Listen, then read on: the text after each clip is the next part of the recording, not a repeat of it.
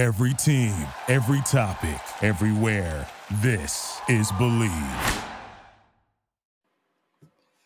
If you haven't heard about Anchor, it's the easiest way to make a podcast. Let me explain. It's free. There are creation tools that allow you to record and edit your podcast right from your phone or computer. Anchor will distribute your podcast for you so it can be heard on Spotify, Apple Podcasts, and many more. You can make money from your podcast with no minimum listenership. It's everything you need a podcast in one place. Download the free Anchor app or go to Anchor F M to get started today.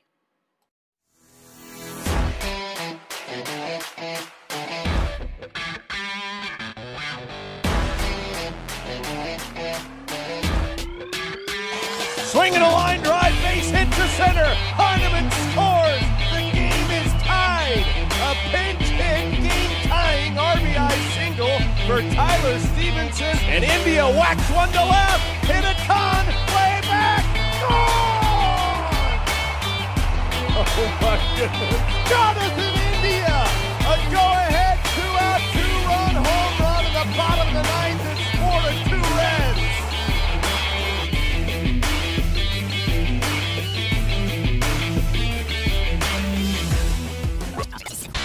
Hey, this is John Sadak, T V voice of the Cincinnati Reds, and you're up for Late Night Reds Talk. What is going on, everybody? Welcome to this week's edition of Late Night Reds Talk. We're so excited to talk about the Reds with you, the fans.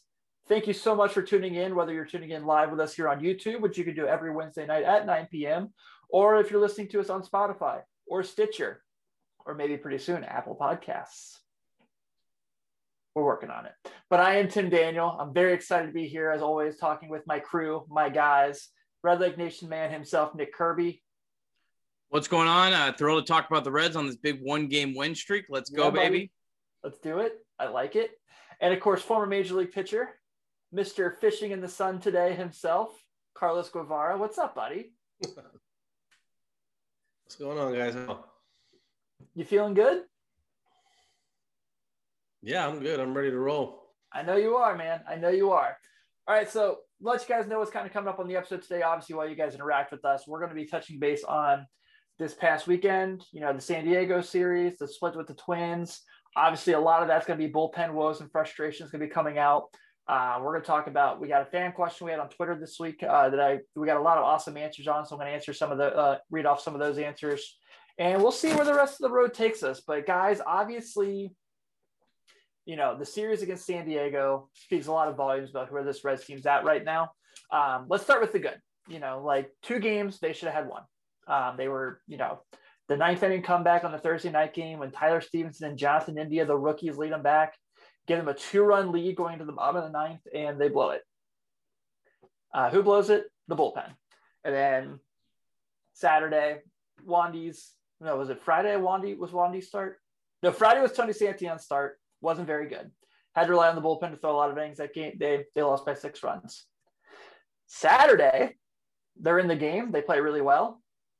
Once again, same issue. And Sunday, they come back. They're down three nothing to ninth. They make it three two. But you know, Luis Castillo has one bad pitch. The rest of the game, he's outstanding. So what the point I'm making here, and let's obviously not forget the Twins game where they're up in the tenth inning and they go for seven hours, which is a work shift for most people, and they lose that game as well, starting with Sean Doolittle in extra innings. So, guys, I'm going to play a little devil's devil's advocate here. I feel really good about this team in the line, as far as like the starting lineup every day. I really like the rotation, um, you know, even with Sonny not back yet. But we know what this team's flaw is. It's been pretty well known. It's the bullpen. It's shortstop. But this bullpen thing, it's just like, like what, what did you, what, hey, Carlos sent us in a text the other day in a hashtag, the waiver wire boys, is what this is becoming. Um, to the point where Monday night, Josh Oshich is pitching two and a third for us, and we're going, oh yeah, this is cool. Yeah, I mean, this might work. Yeah, this guy who has a career five E R A. Um, Jeff Hoffman had a rehab start in Louisville yesterday, and our thought process is, you think you can go two innings in the bullpen for us? Yeah, probably, sure, hopefully, okay. And We're I'm texting Nick like, hey, can we trade for this Pirates reliever to fix this bullpen? So these woes really stood out. I felt really good the fact that the team hit with the Padres. I thought, I mean, we've seen him hit all year, don't get me wrong, so it wasn't anything of a shock. But to know that if it comes to a slugfest, they can hold their own is exciting against the National League's best teams. But for the love of God, like I, it's at the point where, like, I mean, yesterday, Wade Miley went seven innings. He was terrific. He left with a five-run lead. They needed Tyler Naquin to bail him out with a ninth inning homer to give him a three-run lead. So we've been talking about this all year. You know, we're what, seventy, seventy-two games in. Good news is they're five hundred. They picked a game up on the Cardinals today as they go a game above them in the standings because the Cardinals got swept by the Tigers. They're in third place or four and a half out of first in the middle of June, in the late June. That's great. You know, you're you're in the fight. But at the same point, we're relying on Sean Doolittle to get major outs right now. And I say we just because we care too much as fans, and Carlos played for the Reds, so he can actually say we. Um, but guys, this is – at what point do we say we've had enough with this? I mean, I don't know. When the Reds are five hundred, I'm never going to get too – too too down on it on the team. Uh, I've seen a lot worse. That that's yes. for sure. Um, I don't know. There's so many so many thoughts. I I I I know I got a lot of flack for it. I thought the Padres series was fun. You know, it was it's weird to say a, you know getting swept in a four game series was fun, but every game except for uh, uh, Friday night was was was entertaining. The Reds fought. The Reds, you know, looking like you belong. That's a very over overrated. You know. Cliche term, but they, they look like they belong this weekend. Um, and this this team, they they never quit. Um, I, I think you have to you have to first you have to separate um, Tuesday's uh, blown save with the others, because Tuesday's blown save is a is a, a blown save that's going to happen to anyone because it was Lucas Sims and T J Antone. You know, you're going to have those even if you have six great relievers. They're not going to every single time come out and dominate. They're going to have bad outings. And so it, it just, it, the bullpen's never as bad as it seems. And when it's good, it's never as good as it seems. That's just, I think, kind of the nature of, of bullpens. Um, I think the Reds shortstop situation is just as bad as the bullpen. Um, I know the bullpen feels worse. Um, I, I know, you know, uh, that's the last thing you see. That's what you remember. Um, but think of some of the games the Reds have lost three to two or, or, or five to four or, or, you know, anything and everything in between. The Reds are just getting no offensive production from their shortstop, and every piece of your team adds up. Um, and I think that's as big of a discrepancy as, as the bullpen, because you go trade for a reliever and he falls apart for no reason. It, it like, like he could be an Amir Garrett, for instance, this year, who, no one expected him to be this bad, you know? So I, it's kind of one of these things, you know, take the good with the bad and uh, um, beat Atlanta this weekend. Yeah. With, with the bullpen, man, it, it's tough. It's, I know we try to be really optimistic early on, but I mean, at this point, and you know, it's only going to get maybe probably a little bit worse. Um, You know, for certain guys that are, you know, with this, you know, sticky ban that they can't use anymore, that's that's definitely played a role in some of uh, the pitchers in the bullpen. And you can tell balls are getting away, the up and in, they're really not hitting their spots anymore. That's a that's a real that's a field pitch to go up and in, right on right. Um, it's kind of dangerous. It kind it makes me really nervous whenever I see a fastball being put up into a right-handed hitter um, with certain relievers um, in there. It's, it's, it's a major factor. Um, it's hard to, you know, to, to quantify it, or it's hard to put a, like a finger on it and say, hey, you know, um, ever since they banned the substance, you know, spin velocity has gone down. You can point that out, but you can't really say, okay, what about location? You know, we're setting up low on the way and we're hitting up and in, and we're getting away with it because they're hitting a pop-up. But so all of a sudden, those numbers look like the, you know, pitcher's throwing well, but he's he's really not. Like that's where like, uh, you know, scouts come into play, the old school scouts. Like they can see, you know, a pitcher's not really top of his game. He might be getting some outs, but eventually that's going to catch up to him. Missing spots, stuff like that. That's what worries me the most, you know, out of the up and downs struggles that we've had in the bullpen is this lack of, of hitting spots. Um, not only with fastballs, but with breaking pitches as well. So that's my, my most concerning part right now. And it's going to be, there's going to be a learning curve, you know, learning the baseball over again for some of these relievers. And, and them, it's probably the hardest because they don't throw as many pitches as, you know, what a starter would throw and get to feel the baseball a whole lot more. Yeah, I mean, I think every, almost every situation with the bullpen, um, it, it it's all started with a walk. Like, like, like Ryan Hendricks, when he came out of the bullpen, uh, for that, that thrilling game on, on, on, on, on baseball over again for some of these relievers, and then it's probably the hardest. Sorry, technical difficulties. As, you know, what a starter would throw and get to feel the baseball. Okay, sorry, it was I was getting an echo.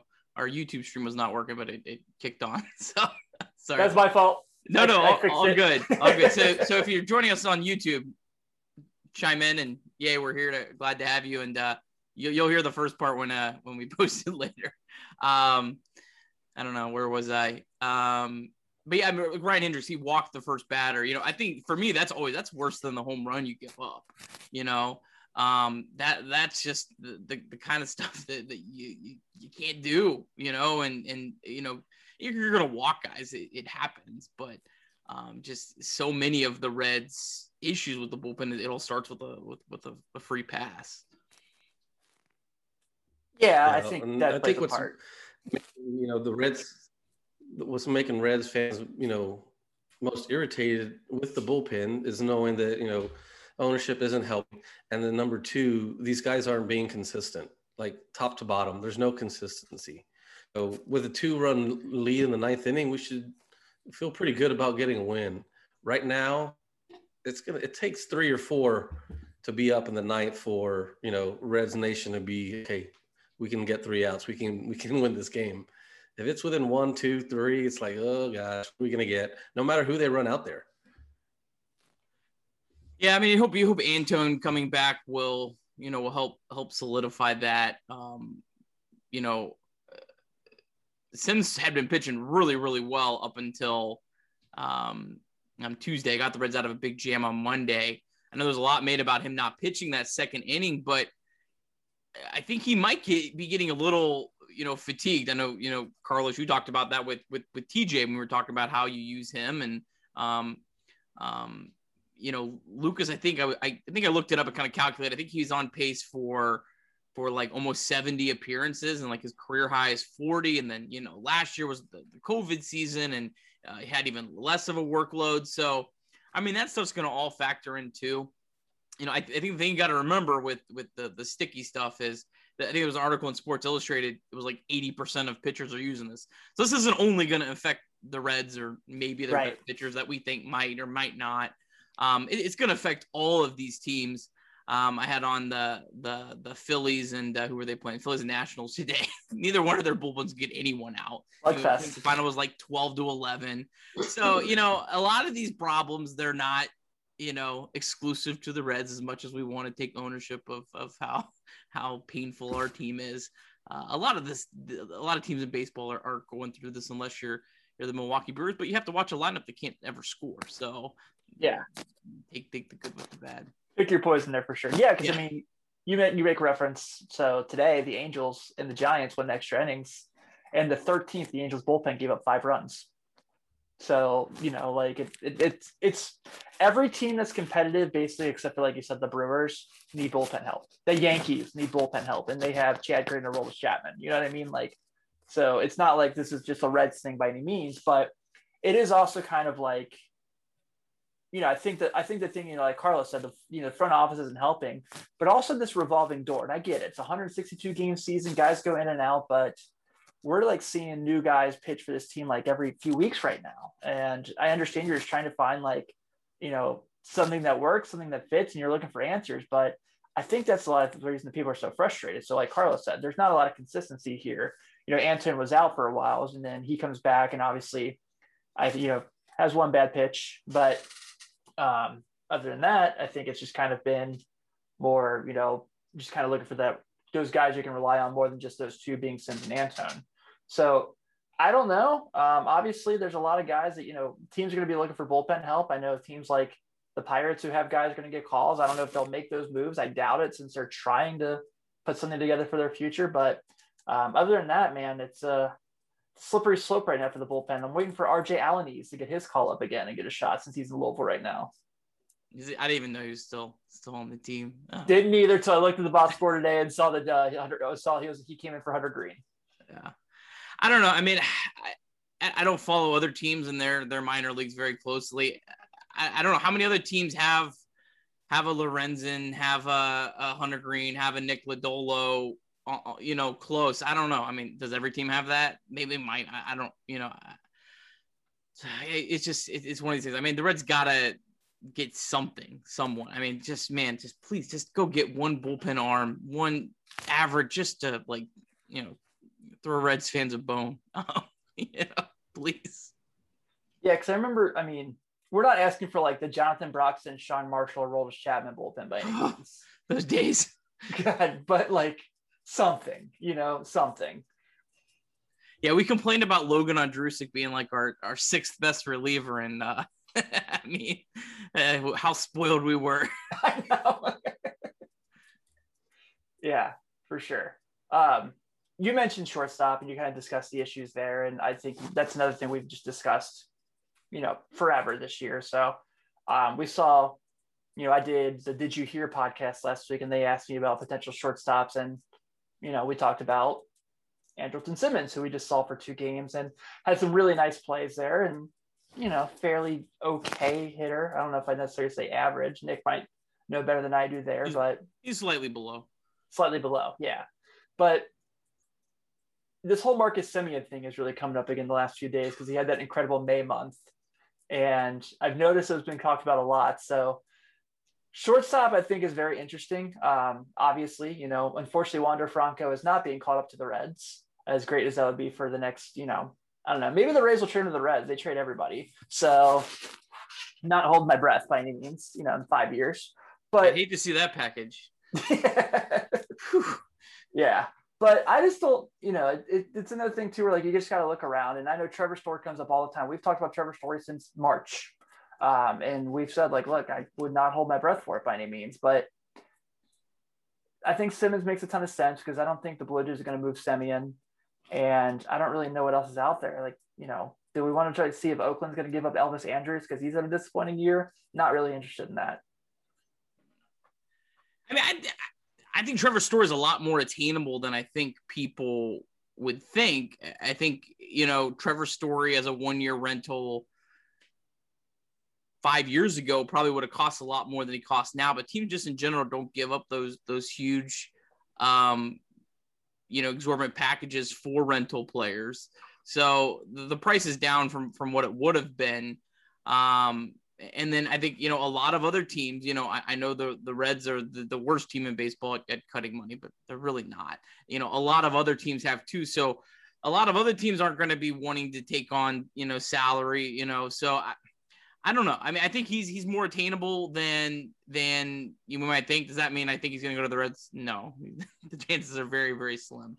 Um, but there's plenty of shortstop options if you would just, you know, go out and, and, and be willing to take on a little bit of money. I mean, Andrelton Simmons, you know, Kyle Farmer, I think he's probably a slightly above average defender.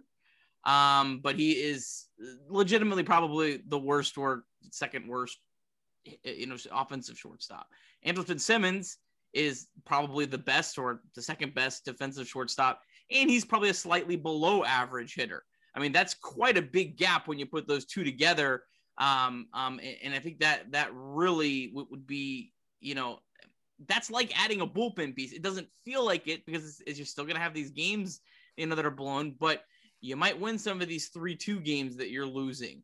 Um, you know, just if you if you have that, and and you know, Simmons would help out the pitching because of his defense, you know, and he's going to, you know, you saw late, late in uh, the game Monday night, he made just a absolutely ridiculous play.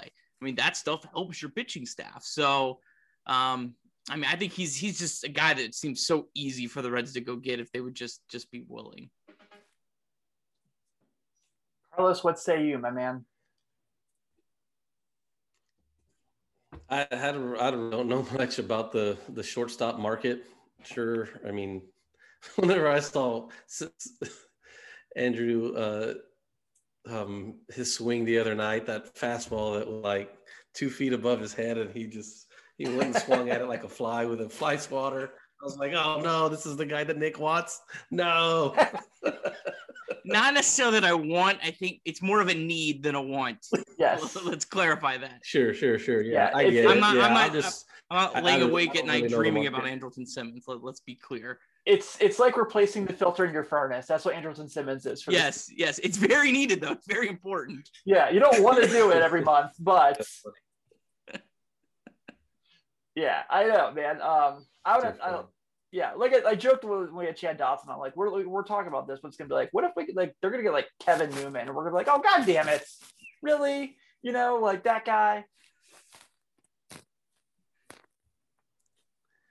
It yeah. just can't be Gino again. It just can't. It just no, can't. No, uh, yeah. Um, Moustakas solved be. their their problems there, I guess, for now. Um. Uh, I saw your. Yeah. I mean, when I, is he even eligible to come on? You went on the sixty. You went on the sixty. I, I think it's into July. Um, yeah, I mean, it's it's yeah. a he's a ways away. Um, and I mean, the interesting thing is they're not going to see a lot of him before the trade deadline. So no. how does that factor into everything? That's um, the the part that gave me the most is with you know with what um, management said about you know we'll wait and see once the guys come back, but. Like, look at all those games they're throwing away right now that are winnable. Like, go go get a shortstop. Go get two, you know, slightly better bullpen arms. Like, get that now because these games now matter just as much as as the ones in September. Like, these games are important, especially the ones that are winnable and they're hitting so well. Like, get them in now. Don't wait to see because those are games that are lost. Yeah, I mean, I think the thing you do, the, the caveat to that is – you don't see a lot of trades this time of the year. And I think that's, that's not just because of, you know, teams don't want to do it. It's because, you know, the teams that are, are holding on to a player like, like, um, you know, let's say like the, the Twins, we just saw uh, Taylor, Taylor Rogers, or that's his brother, whichever Rogers it was. Um, like he's a, he's a hot commodity that a lot of teams are going to want. Um, Reds call them right now. They're going to have to completely blow away the Twins for the Twins to say, yeah, let's just trade them right now.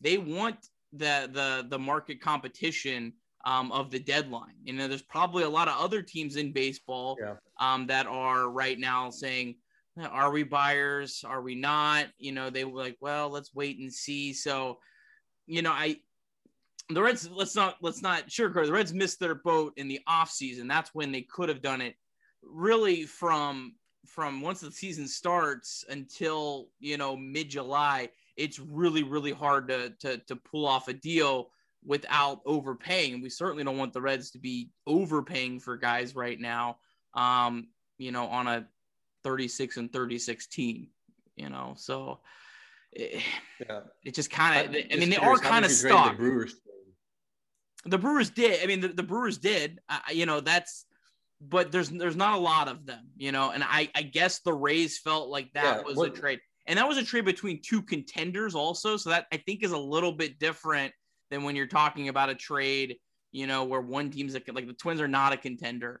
You know, I think it's a little bit different, you know, in that sense. You know, and I'm not saying it can't be done. And I I, I would hope that, that, that Nick Kroll is beating down every door right now trying.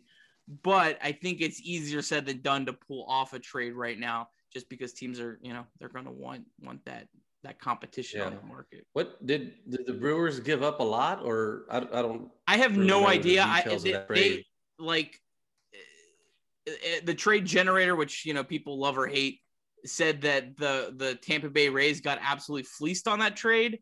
Um, I have a hard time believing that. Yeah, that the, Tampa the Rays ever got fleeced. fleeced on anything.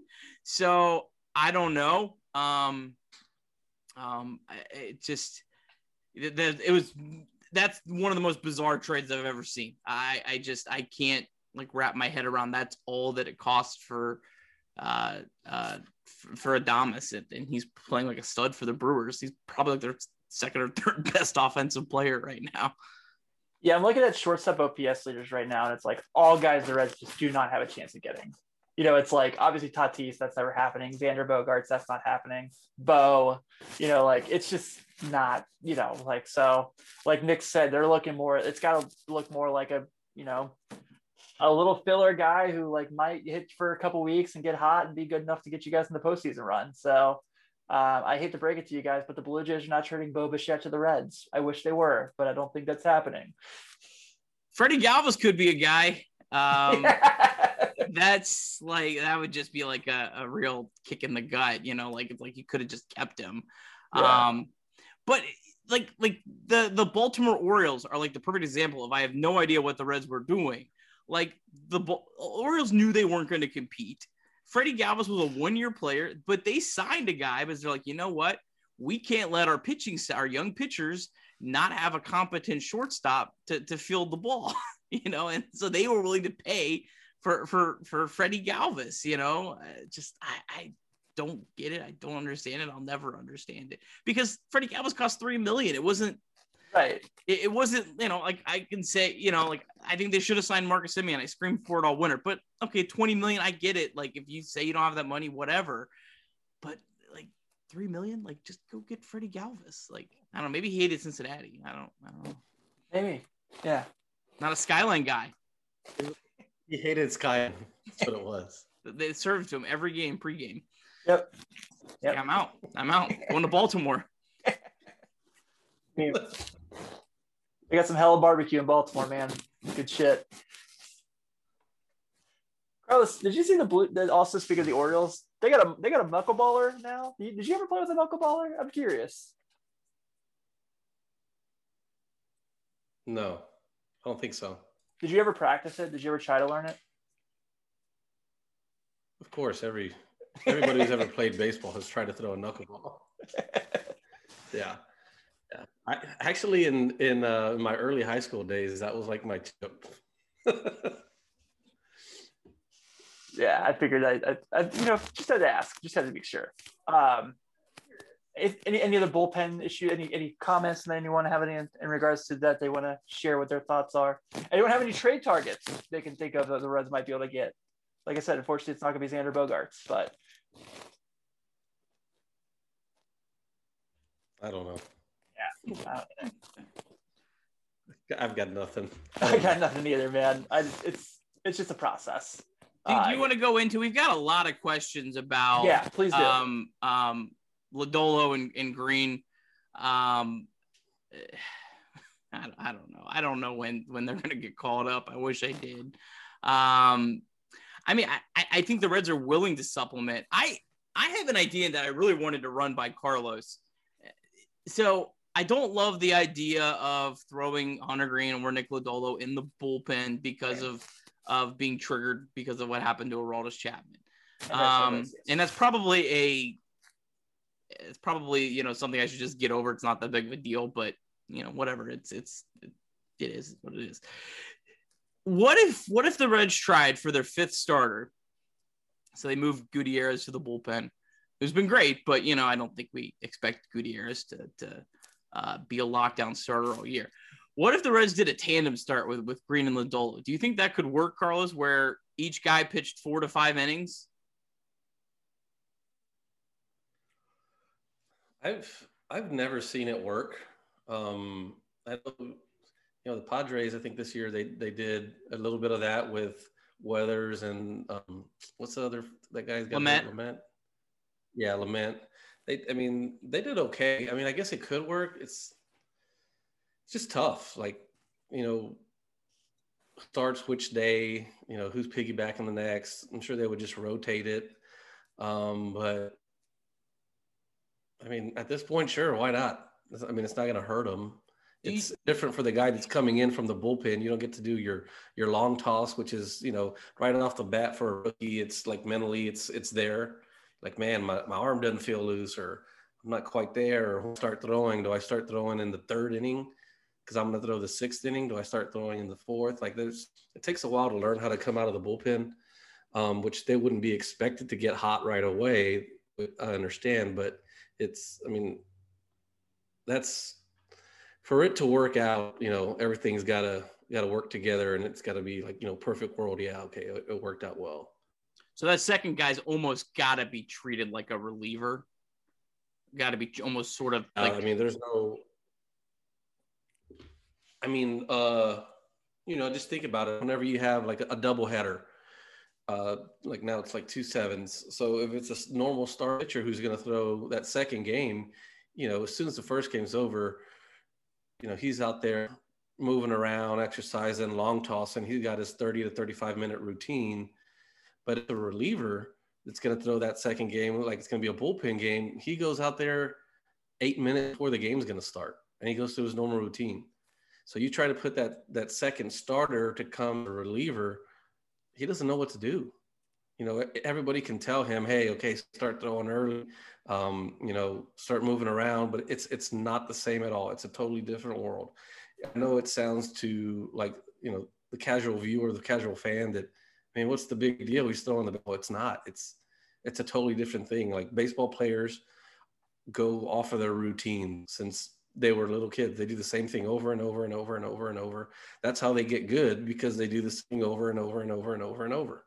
And all of a sudden, this, you know, these young guys, you want to stick them out there to do that. It's like a, the shock. It's like, whoa, throwing them in a cold pool, you know, it's like, oh, you know, that, that's what I think about that. Yeah, no, I, I love that. Love that perspective.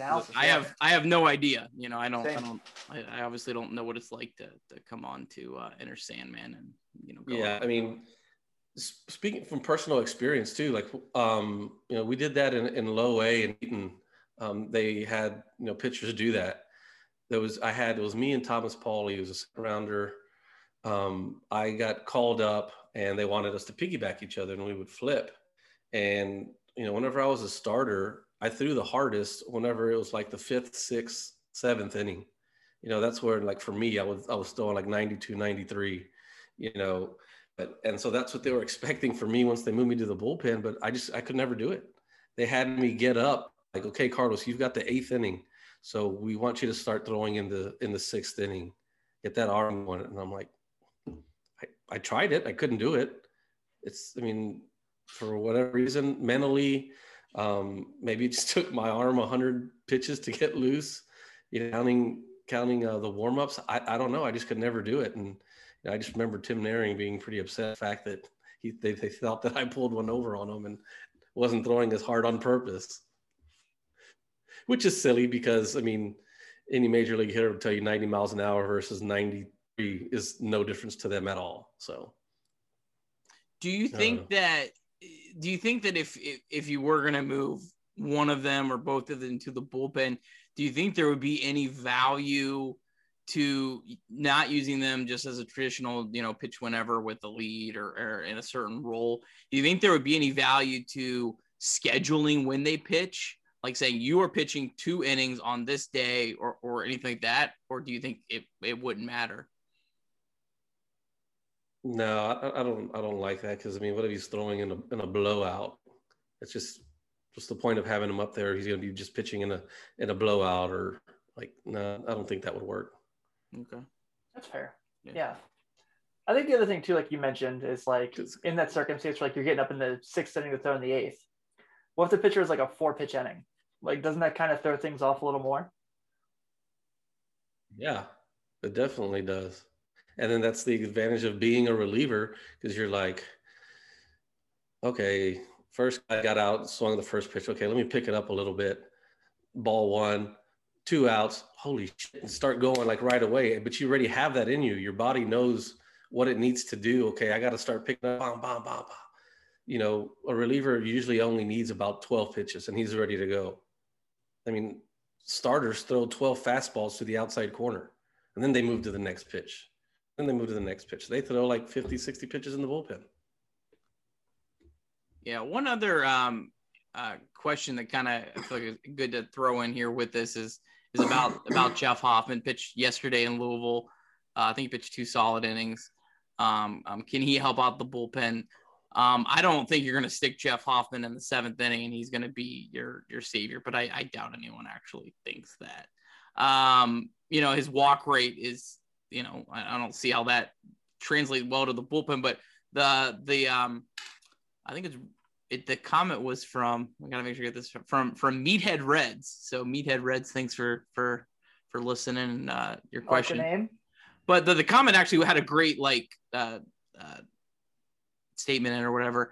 said, you know, could Jeff Hoffman, you know, give value, be able to pitch two, two or three innings at a time. So, yeah, I mean, I think that's where his value would be, is let Jeff Hoffman eat up the, the blowouts. Or, you know, even if, you know, you know, when the Reds do get a seven run lead, I think Jeff Hoffman's a decent pitcher to pitch with a seven run lead.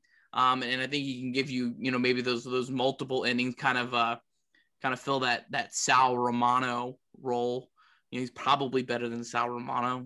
I don't know. I mean, he at least I hope can, so. He at least can strike guys out. So, um, yeah, I mean, I think, I think he has value in, in that sense, but I think anyone expecting him to be good is probably a stretch, but you never know. I mean, I, when Robert Stevenson went to the bullpen, I thought that was going to be a disaster, but for some reason, for some reason he threw strikes in the bullpen.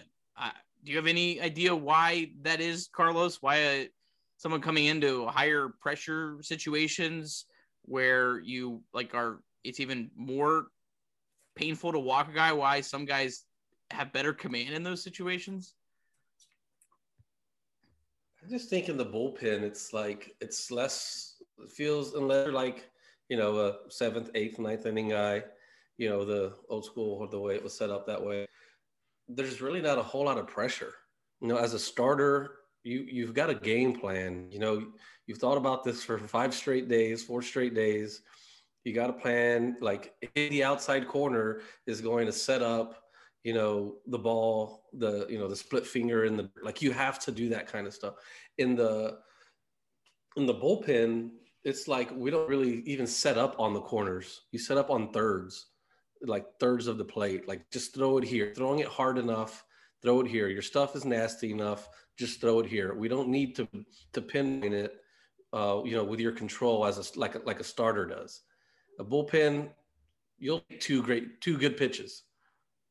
You can you can be a good reliever with two good pitches. You'll be one with three, or or your second one being really above average. You can be a great bullpen guy. But I think I just think it's just it's less stressful to be out of the bullpen because you don't have to be perfect. Like. You know, like though, circling back around to my point earlier, like I'll just use like Lucas Sims, like he's all over the place. His numbers look amazing. Like, you know, some of the stats that y'all send, it's all like ninety-eighth percentile. Like he's doing awesome, but watching the game, he's all over the place. Like rarely is has been hitting his spots, but it's, you know, we got good results and that's fine. You'll take it every day of the week, but it's just like something that you watch out for. It's a little, you know, you can get away with a lot more bullpen. Yeah, that's fair. For those who are complaining about the bullpen, do not look at Raisael Iglesias' numbers today. You'll be more upset. I'm just, just letting you know now. You can look at Archie Bradley's, though, if you want to feel better. Yes, yes. He had a really that. bad day today. So do that. But Raisael's were pretty fantastic. Um, Maybe he'll be available. Wouldn't that be like something? Wouldn't that be? I think, honestly, if, if the Reds trade deadline moves were Raisael Iglesias and Freddie Galvis, I mean, I think that would just be the most, like, you know what? I would just say, hey, you know what?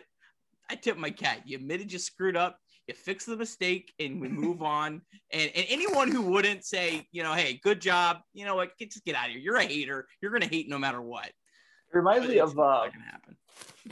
So it, you saying that makes me laugh because it was like a stretch in like two thousand, I think twenty ten. You guys remember Adam Rosales played with the Reds for a little bit. Um, he had this weird like stretch. If you look at his baseball reference like page, his transactions, where he was like, it was like released by the A's, signed by the Rangers, released by the Rangers, signed by the A's, and it was like a two or three week span where he was just like going back and forth. Like that's what that reminds me of. Yeah, you can find that on about like eighty percent of the Reds' current bullpen if you check their transaction pages. Yeah. Today when uh Monday when Josh Hotchkiss came in, I went, who is that? And I had to like look him up and I was like, I know that's bad for me to say on a baseball podcast, but I literally was like I, I was like, I've heard the name. I I can't I can't place the guy. So I, I pitched for the Cubs last year. I'm like, he did? I thought he was right-handed. So if it makes you feel any better, I thought he was a right-handed. I looked up, oh, he's a lefty. I was like, oh, interesting. Yeah, it's yeah, it is what it is. Um, real quick before we get into our next topic, I wanted to kind of talk about this real quick. Uh, so Carlos, you you texted us uh, last week, and everyone was super stoked about Hunter Green's eight strikeouts in his triple A Louisville debut, but you went, did he give up four homers? Um, and you kind of made a point that what you've seen is like, obviously the fastball is brilliant. It's fantastic. He's, you know, twenty years old, throws a one oh four. But you kind of expressed like some concern with his off-speed stuff, and you said that's probably part of the reason why he had that struggle. He pitched really well today for Louisville. Five innings, two hits, six strikeouts. Um, hit one hundred multiple times in the gun. But, and you kind of talked about the importance of like that second pitch. Like, what was it that really kind of jumped out to you? Was it just the box score, or is there something you've seen in his like repertoire that you're like, man, that guy's got to figure out a changeup or something? I mean, the really time I've seen him pitch was the spring training outings, like being able to watch it. And right away, I was like, those aren't big league, you know, secondary pitches.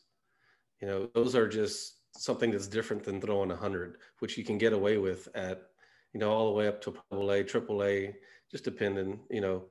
But that's that's not going to play out in the big league. Like, It, it could have been, you know, just the dry air in Arizona. It's hard to spin the ball. Like, it really is. Um, it could have been that. I haven't seen anything, but, like, you know, you just reading off his box score, six strikeouts whenever you throw one hundred miles an hour. That's not, especially in the world that we live in today where everybody is striking out. Like, that's kind of a little red flag for me. Like, what, what's going on? What is, what is considered his second best pitch anyway? Like, I don't know. I think it was a slider. It's it's hard to be down on the guy.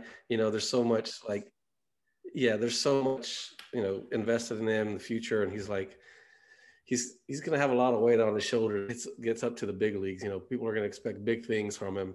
And it's just, I want to see it. I mean, I'm, I'm excited to see it. Um, I, I hope he develops that, those pitches well. Um, that may, maybe he, he might be, you know, a couple starts and then straight to the bullpen and, you know, or he doesn't have to worry about those other pitches right now. Just, you know, concentrate fastball, change up and slap or whatever out of the bullpen. But I don't know. I'm. It just it just makes me think, like, there's just not enough strikeouts for me. You know, he, he what what would you say, two hits? Two hits and six strikeouts, but no earned runs. Two hits, three walks. Do you have walks? I didn't see the walks. I think it was three walks. Okay. Yeah, I mean, that's right around a one, which is okay. Not great, but it's okay. So, I don't know. We'll see. Yeah. I'd love fair. to see a game. Like, is there a way, is there a way to, to watch those, those games, or do you have to subscribe to minor league baseball? I'm not sure. I think you do. So, you got to pay, I think it's like forty bucks, and then, like, you get, like, every single minor league game. Like, I don't think they have blackouts on that, if I remember correctly. No, no, they don't. Um, I, I've never not the best camera, but it, yeah, it's shot like in yeah. a camcorder in center field, like so on the batter's eye. It, it, yeah, it, you're it, not going to be able to see the quality it, of the pitches. If they covered it a little bit better, I maybe I would. I don't know. It would be. I, I wish I had time on my hands to watch every minor league game. Like I, I man, like yeah, there's. there's I no, would kill it. You're going to go from four and a half hours of sleep to two. I don't yeah. think you need that in your life, Nick. Um, in fact. It, in fairness on Hunter Green, his strikeout rate is striking out thirteen. He was striking out thirteen per nine, um, thirteen K per nine, um, which is like about as almost like it would be like probably in the top, I don't know, twenty in baseball. Um, so yeah, I mean, I think he is. I think he, I, I think that was just maybe, you know, a, a weird, weird number today. I was actually listening to another podcast, uh, Part of the Punctuation. Want to give them a shout out. Uh, they were talking about Hunter Green. They had a guy, um, hopefully I say his name right, uh, Aram uh, Layton, uh, national um, um, prospect guru guy, and he was talking about about Green and actually said the exact same things that you were saying. Um, said, man, all the talent in the world, but but the the two pitches are are a uh, um, are, are concerned. And the most interesting thing that he said is, so he said that, you know, Lodolo and Green were pitching back to back um, when they were both in Chattanooga. And he said he talked to several players of a team that had just, just played them. And they all, all of them con- consensually said uh, that they thought Lodolo was, was tougher than Green. So um, I found that interesting. And then I, I, then I was like, why did the Reds move Green to triple A and not Lodolo? Because remember, it wouldn't, I don't think it would make a, be a big deal in a normal year, but remember, you can't go straight from double A to, to, right. to the major. So I don't know. It's a little, little interesting. I mean, it makes sense that Lodolo would be kind of more major league ready, you know, just because he, he pitched in college. Um, Um, but, but yeah, I, I, I did, you know, I, I did, you know, find that interesting. I mean, the other thing with Green is, you know, a guy that throws that hard is going to get, you know, probably going to get hurt at some point. Do you want to waste these innings in, in the minor leagues? You know, it's, it's, it's a hard balance. I mean, I, I, I don't know. I don't know if I would want to be making the decision on when to call up Hunter Green. I don't think it's, I don't think there's a, a, a, a for sure right and wrong answer. I think it's, a, it's a tough call. You can screw it up either way. Conspiracy alert. Conspiracy theory alert. Maybe the ownership is just bringing him up to save face with the fans this year. We're not oh, yeah, going to mean, get anybody else, but we're going to we're going to call up Hunter Green. Yeah, you you that's called, worked so well before in the past. The Billy Hamilton effect. Yeah. Ryan Wagner. Anyone remember that name? Don't. Yeah. Yeah. Yeah. So this is my class. Was he? Mm-hmm. I didn't oh, know man. that. I really hope they didn't move him up to triple A only just because, hey, that'll make us look good. Oh, Carlos, no, don't put that in my head. Well, I'm saying he'll get the call up to the big leagues. Like, yeah, but I mean, that's that's the, the that that's the precursor for that's it. the route now. Yeah. I mean, oh yeah, yeah, yeah. Ugh. Here's the other irritating thing, and I know it doesn't matter at this point because how he was drafted. But what was his position in the field when he was in high school and he was a two-way player? Shortstop. Shortstop. Just, in there, baby. I mean, he oh, can play Otani the other four days. He can play yeah. the other four days. Right? Naturally, Otani. Let's go. You talking about Lorenzen being Otani? No, sir. No, sir. Hunter Otani. Hunter Otani. Let's get it. Start that hashtag, folks. We seem to have that as a trend. Um, but I guess kind of on the same topic. Go ahead. I'm sorry. Probably out-hit Farmer. yeah. Not sure if the glove's there yet, but... Yeah, I want to touch on this real quick because I asked this to our uh, to our audience on Twitter this week. I thought it was a fun thing. So um, I'm sure if you follow baseball, you're well aware that number one prospect in baseball, Tampa Bay Rays shortstop Wander Franco, made his major league debut yesterday and hit a hit a homer at Tropicana Field, um, which like I guess was like, I mean, it's awesome. It's a major league homer. So we had a lot of people. I asked the question of what Reds prospects is like, what are you the most excited about when they made their call up, and we got a lot of them, so I'll try to read just a few of them, and maybe we can talk about that. But um, we had Charlie Daniels at the trade deck. He asked, he said, Homer Bailey, hype draft pick, and the pitching had been so bad for the previous decade. It was always, well, they can hit. Now they'll find some pitching. I used to joke that Homer should have been nicknamed Neo. I like that one. Um, I think an obvious one a lot of people brought up was Jay Bruce. I think, like, you know, Nick talked about that in the past and how, like, his come up and then being minor league player of the year and just like just how he raked and stuff like that. And you're like, oh, you're going to have him in an outfield with Griffey and Dunn. Um, so we heard that from quite a bit of people. And then um, the Iowa punt returner, I've actually never heard this one. And I'm shocked because obviously who he was. We always heard about the Bruce hype, but he said, Joey Votto. He's like, you know, Votto came up in oh seven with Bruce and we knew that was a solid foundation. Um, you know, obviously Joey finished second rookie of the year that year, Jay fifth to Giovanni Soto. That's going to be a trivia question one day. Who got rookie of the year over Joey Votto? Like, that is going to for sure be a trivia question one day that everyone's going to be like. Only because the Cubs made the playoffs. Every single statistic yeah. uh, Votto edged out. Stupid. Yes. Monty Soto. So, so Iowa Parcher had Votto. Um, and then, you know, our guys from Part of the Punctuation talked about Homer again. And the last one that kind of stuck out to me was Hunter Bivens said, Tony Cingrani. And I was not expecting that whatsoever. Um, I do remember Cingrani coming up and like his first game, I think he threw like five or six innings and had a base hit at Wrigley Field. And I was like, oh, this is fun. This is nice. Um, one that kind of shocked me I didn't see a whole lot of, and was probably mine as far as like just that hype and excitement, was Nick Senzel. Like when he got his call up, you know, you heard about that week because you remember he was out for a little while. He was injured, got at the end of spring training. And he comes back to like triple A Louisville. He just rakes it for like two weeks. And they're like, he'll be up this Friday for the Giants. And like, I immediately like, like got on my phone and bought tickets because I had to see it. He had like an infield single his first game. But like, I kind of was shocked I didn't see more of Nick Senzel on that list.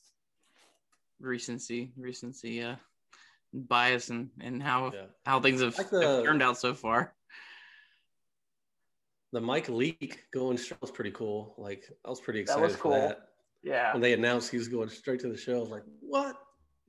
That oh, that was cool. a crazy move that that uh, that that paid off. I mean, that he, he I mean he wasn't like great for that team, but you kind of look at you know their you know their their triple A depth you know that year. I mean, he certainly helped them, and, and they they really struggled all out of the, the gates that year too. I think a lot of people forget. I mean, they they were below five hundred, I think, into May. Yeah. Um. And, and you know, if they had another starter that you know would have been on that team, uh, Josh Falk or someone like that. I mean, it was getting blown up. I mean, it, who knows? They could have derailed that year.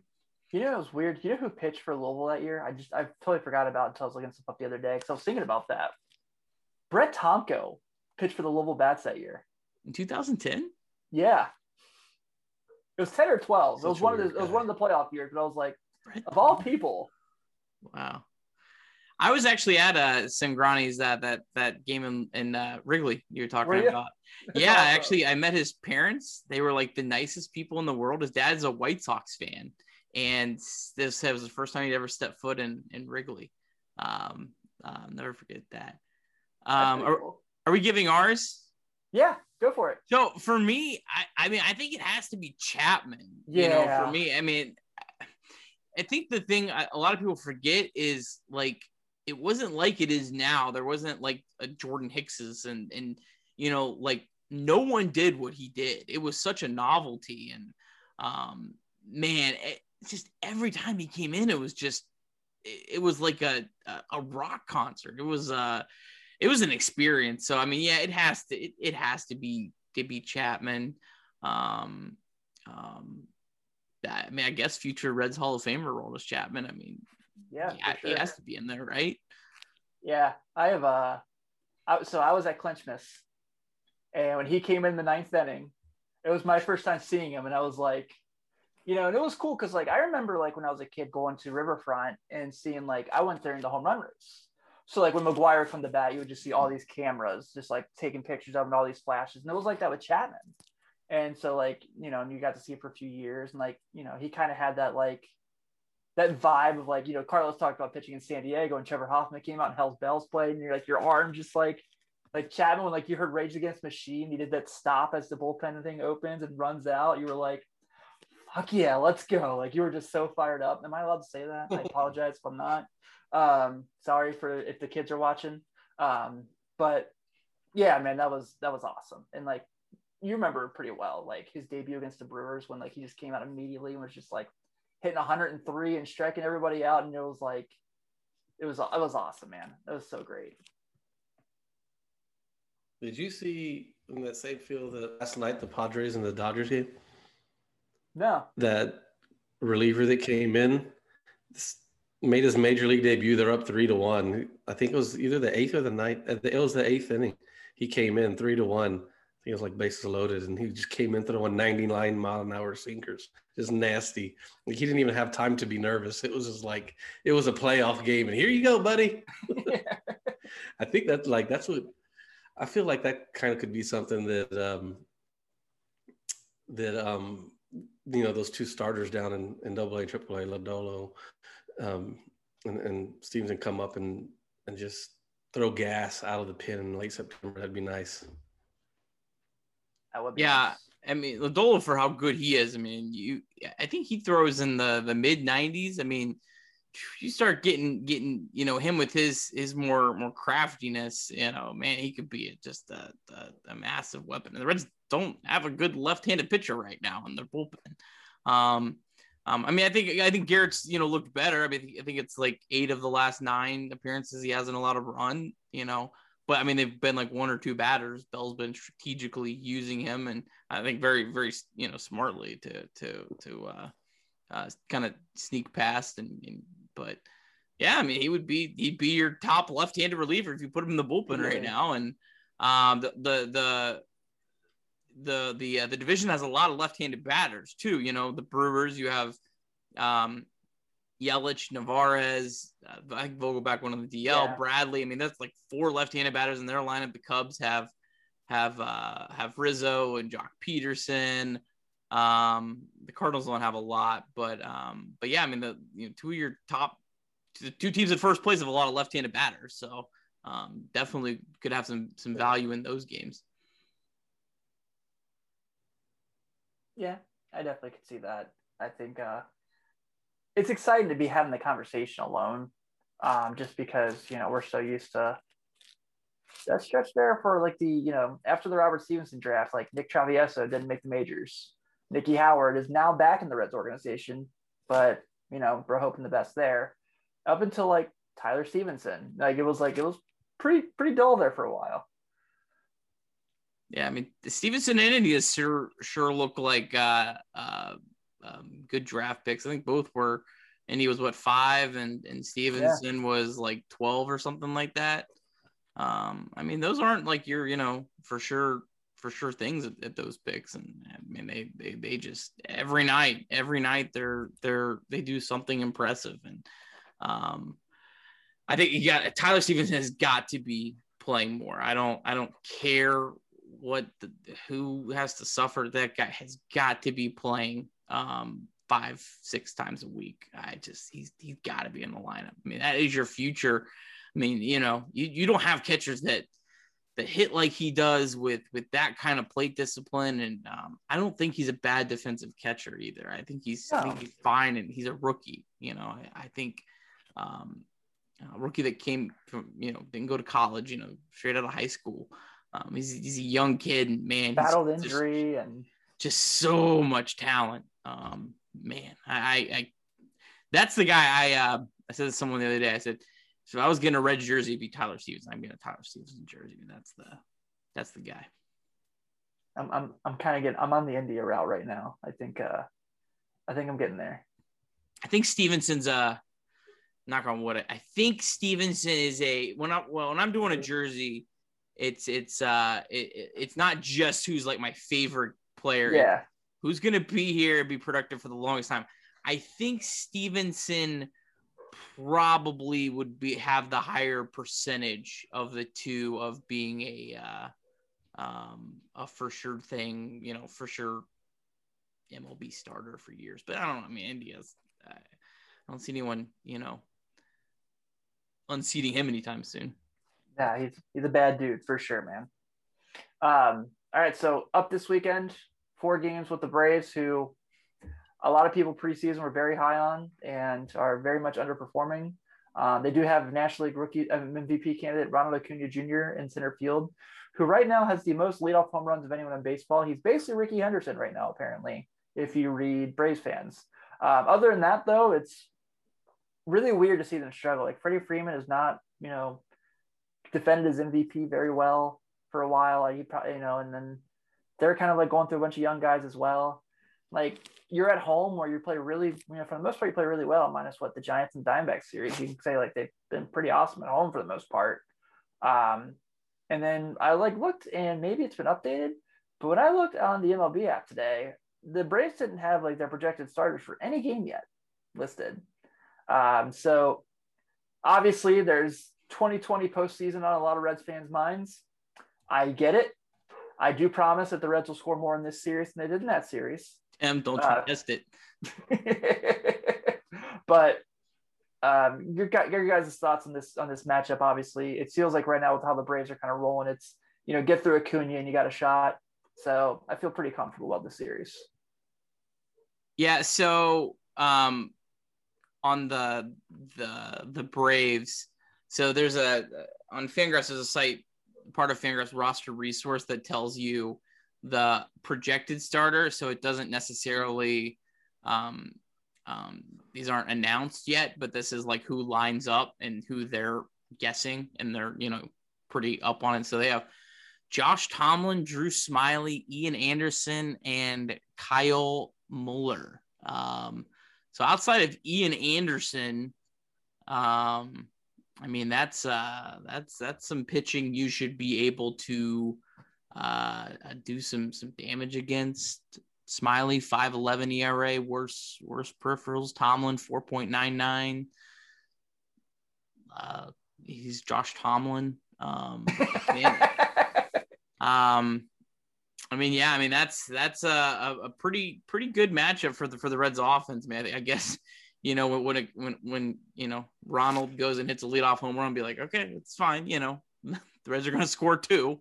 Um, Um, so yeah, I mean that that that it shapes up to, shapes up to be a good one, and and and uh, yeah, I mean just you know that Ian Anderson, but that's uh, against Luis Castillo. That could be a uh, that that's a rematch of game two. Yeah. Ooh. So I'm looking now, like Dansby Swanson is hitting not very well. Freddie Freeman, like I said, you know, they were so high on Ozzy Albies, and he's not hitting very well. Um, Austin Riley has been pretty good this season, but their offense has not been like what we know the Braves to be. Obviously, you know, we're not talking about like Fred McGriff and Chipper Jones walking through the door by any means, but they are, you know, these are guys we've read about for years, and they're middle of the pack. They, you know, they're pretty similar to the Reds right now. They just have to face Jacob DeGrom a lot more than the Reds. Our bullpen will get them right. Oh, you don't want to look at the expected numbers on Freddie Freeman. Uh, oh man, he's uh, there's quite a discrepancy there. So he is. Uh, oh, I hate to say it, but he might be due. He might be due. Ah, uh, great. I'm going Friday. That Toyota. He's finally gonna hit the Toyota truck. Maybe twice. So, oh boy, um, yeah, that's gonna be fun. Yeah, um, Acuna's actually uh, been unlucky. Um, what? I mean, we're talking pretty slightly, but uh, um, it's in this podcast now. Come on, we're on a good note. He's been unlucky this year. Oh man! So for the Reds, for anyone wondering who hasn't looked yet, tomorrow night it's Tony Santion, who two starts in. You know, done the best he could. Wasn't very good in the San Diego series, but that's a tough lineup to make your second career start against. Um, Friday, we got Vlad Gutierrez, who had his first, you know, rough outing, but recovered. Um, Saturday, like like Nick said, we got a, the game two matchup with Luis Castillo back on the mound, who has pitched really well last four or five games. Like we're we're seeing the turnaround coming, like we all talked about. And then Sunday, you're looking at Tyler Malley taking the mound. So. Um, I feel comfortable in the series. I do. I, I maybe shouldn't say that because Nick has now got me thinking about Ronald Acuna Junior of all people being unlucky, but nowhere near Freddie Freeman's uh, uh, the regression or the, what the whatever the opposite of regression is of that. That's coming. It's coming. Freddie Freeman struck out was struck hmm. out by Anthony Rizzo this year. I feel like at that point he should have just given his M V P trophy back. That should have been like, all right, man, you here's this. But, you know, that's either here nor there. So, oh, boy, I was going into this and I was like, I think they'll win three or four. And now I'm going, uh-oh. Freddie Freeman, unlucky Freddie Freeman has a one sixteen weighted runs created plus. That's the same as Jonathan India, who we is our savior. Like, don't, don't sell that guy short. It's a mistake, man. It's a mistake. Yeah, it is. Abort, abort, abort. Freddie, we love you. You're great. You don't. Yeah. Uh, we're yeah. not waking you, you up. You deserve the M V P. It was yours from this jump. Yes. Yeah, but I don't know. I always kind of dug Braves fans. I always thought they were pretty cool. Like when they would come to Cincinnati, they were fun. I just hated when they tried to do the chop here. It was kind of weird. Were you not alive in nineteen ninety-five? I was, but you know, I was six. If you would have been a couple years older, you would not have liked the Braves. It took me a long, long time to not like it. Like the Braves were my Cardinals for for most of my childhood, man. That, that, that team crushed my dreams. I mean, yeah, and then the Indians' dreams too. Yeah. But that's either here nor there, I guess. Um, so before we get out of here, anything you guys want to touch on? Anything? Any cool stuff in the chat we should we should highlight or check the chat one more time? Um, um. Thanks, Dylan, for the, the love. Appreciate you watching. Got some some nice stuff. What about going? Oh, here's a good one. What about going to a six man rotation when Gray comes back? I mean, I think I'd just rather throw someone else in the, the bullpen than that. I don't want to take any starts away from from from Tyler Malley, Wade Miley, Luis Castillo. Um, um, I mean, I don't know. I mean, the Brewers are doing it because I guess that's their plan to, to save their pitchers this year. So I, I mean, if the only way I support is if it's, if, it, if they think it's going to help save the pitchers throughout the year, I don't think it's going to help you win more games. Now, I think it would probably do the opposite. Um, but yeah, I mean, and yeah, that's, I would, I would only do. Sorry. Go ahead, Carlos. No, I said I would only do that if, if you know, if it was Hunter Green coming, you know, with it was like Hunter Green, Gray, Malley, Miley, Castillo. Who am I missing? maybe even Gutierrez. Like, okay, I can live with that as Gutierrez being the sixth guy. If you want to, that's, and that would be only just to preserve probably Gray and Green. Yeah. I wouldn't be upset with that. Yeah. I'm down for that. But yeah, other than that, I'm with you. Um, yeah. Put Gutierrez in the bullpen at that point. That's where I'm at. Yeah, I mean, well, I mean, Gutierrez is going to stay in the – would still be able to stay in the rotation when Gray comes back. I mean, right? That's true. Yeah, I mean, Gutierrez could stay in the rotation the rest of the year unless you put Hunter Green, Nick Lodolo, or Lorenzen in the rotation. I mean, or Santion discovers it and, you know, pitches lights out. I mean, th- there has to be someone to move him out. There's not – I know it feels like it feels like they're – that there is two open spots in the rotation with Santion and, and Gutierrez, but but um so yeah, yeah. Vlad, that's true. Vlad's definitely earned yeah. it. He's yeah, out. yeah. I mean, he's definitely the the number five until he proves otherwise at this point. Um, yeah, hopefully on Friday when I'm in attendance, I would I would be I would really appreciate that. Yeah, yeah. I mean, the, the thing that you have to remember is there's going to be so many injuries in the second half that it, it could be good for the Reds, could be bad for the Reds. You know, um, you know, I was watching a little bit of the Brewers game today, and they they showed like how many dudes they have on the the I L right now, and I'm like, they're in first place, and they have that many guys on the I L. Like, like, um, so I don't know. I mean, it's it's gonna be a it's gonna be a weird second half, I think. You know, and I don't know how it'll it'll go for the Reds or not, but um, I I wouldn't be shocked if there's a team that we think right now is a for sure lock in the playoffs that just gets decimated with injuries just because of the way that, you know, the season after the short season, and then they, they fall apart. So, I mean, I don't, could be, could benefit the Reds. It could make the Reds lose, you know, ninety games. I don't, I don't know. Yeah. It's the end of June. The Mets bad luck's got to kick it at some point, you know, it's the Mets. yeah. They are the Mets. Yeah. Like I, I know Jacob DeGrom's incredible. Um, his E R A plus like stat is the craziest thing I've seen in my life, but um, yeah, it, you know, it's the Mets. Something's got to happen. Sorry, unfortunately, Mets, unfortunately, if the Mets collapse, it doesn't help the Reds because no, it doesn't at all. The Mets are in first place, so someone's just going to take their spot, and it's not, yeah, yeah, not going to help the Reds, not whatsoever. But all right, guys, I think we kind of ran the course here for this one. Uh, thank you all for tuning in. Next week, uh, Carlos gets to see his his two children play against each other again, as the Reds will have a two-game set with the Padres after the Braves. Uh, I'm going to try to make one of those games, see Tatis in person. Depends on how the N B A Finals looking. But um, thank you all for tuning in. Greatly appreciate it. Like we said, we're here every Wednesday on YouTube. Come hang out with us. We I figured out what the issue was with technical difficulty, so we'll be clear from now on. And then also, we are on Spotify. We're on Stitcher. We're working on expanding in the podcast world, so once we are on additional channels for you all, we will be sure to let you know, just in case you missed a live episode. Thank you, Nick. Thank you, Carlos. Everyone, thank you again for tuning in. Have a great night, and go Reds.